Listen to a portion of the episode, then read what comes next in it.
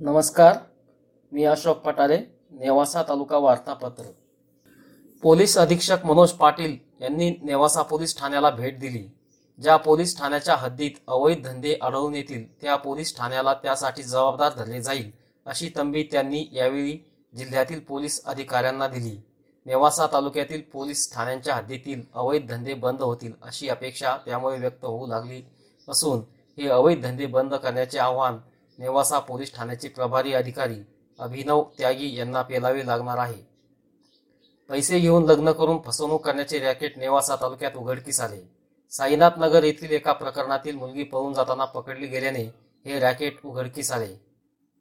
माका गावातील मुख्य रस्त्यावरील अतिक्रमणे पोलीस बंदोबस्तात हटविण्यात आली. सरपंच व माजी पोलीस अधिकारी नाथाजी घुले यांनी त्यासाठी पाठपुरावा व प्रयत्न केले होते. पत्नीला विषारी औषध पाजून ठार मारण्याचा प्रयत्न करण्याची घटना नेवासा तालुक्यातील खडका शिवारात घडली. दोन वर्षापूर्वी नगरच्या तोपखाना पोलीस ठाण्यात बाल लैंगिक अत्याचाराचा गुन्हा दाखल असलेल्या आरोपीला तालुक्यातील माळी चिंचोरे येथे अटक करण्यात आली. खरीप पिकांचे पंचनामे पूर्ण झाल्यानंतर नेवासा तालुक्यातील शेतकरी आता नुकसान भरपाई मिळण्याची प्रतीक्षा करत आहेत. घोडेगाव कांदा मार्केटमध्ये या आठवड्यात कांद्याच्या भावात मोठी घसरण झाली. केंद्र सरकारने कांदा साठवणुकीवर घातलेले निर्बंध व केलेल्या कांदा आयातीमुळे शेतकऱ्यांचा दिवाळी दरम्यान कांदा भाव वाढीचा अंदाज फोल ठरलाच. उलट कांदा भावात घसरण झाली. सर्व्हरच्या नेहमीच्या अडचणींमुळे तालुक्यातील तलाठी वर्ग वैतागला आहे. शेतकऱ्यांना सर्व उतारे ऑनलाईन द्यावे लागतात. सर्व्हर अभावी अडचणी येत असल्याने वादाचे प्रसंग उद्भवतात. याला कंटाळलेल्या तलाठ्यांनी तहसीलदार यांची भेट घेऊन डिजिटल सिग्नेचर जमा करण्याचा इशारा दिला. तालुक्यातील लोकनेते मारुतराव घुले पाटील ज्ञानेश्वर सहकारी साखर कारखान्याने साखर आयुक्तांच्या सूचनेप्रमाणे ऊस तोडणी कामगारांची आरोग्य तपासणी केली. जायकवाडी प्रकल्पग्रस्तांच्या पुनर्वसित गावांना नागरी सुविधांसाठी जवळपास सव्वा कोटी रुपये मंजूर झाले असून त्यामुळे तालुक्यातील या गावांतील नागरी सुविधांसाठी निधी उपलब्ध झाला आहे.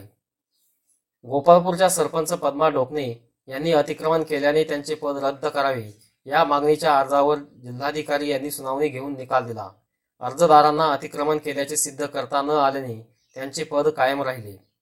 नेवासा तालुक्यातील अनेक रस्त्यांची दुरावस्था झालेली आहे.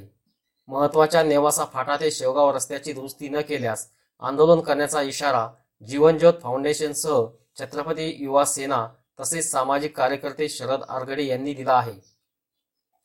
करोनामुळे लांबलेल्या तालुक्यातील विविध ग्रामपंचायती व सहकारी संस्थांच्या निवडणुका लवकरच होण्याची शक्यता असून मोठी ग्रामपंचायत असलेल्या भेंडा बुद्रुकची अंतिम प्रभाग रचना प्रसिद्ध झाली आहे.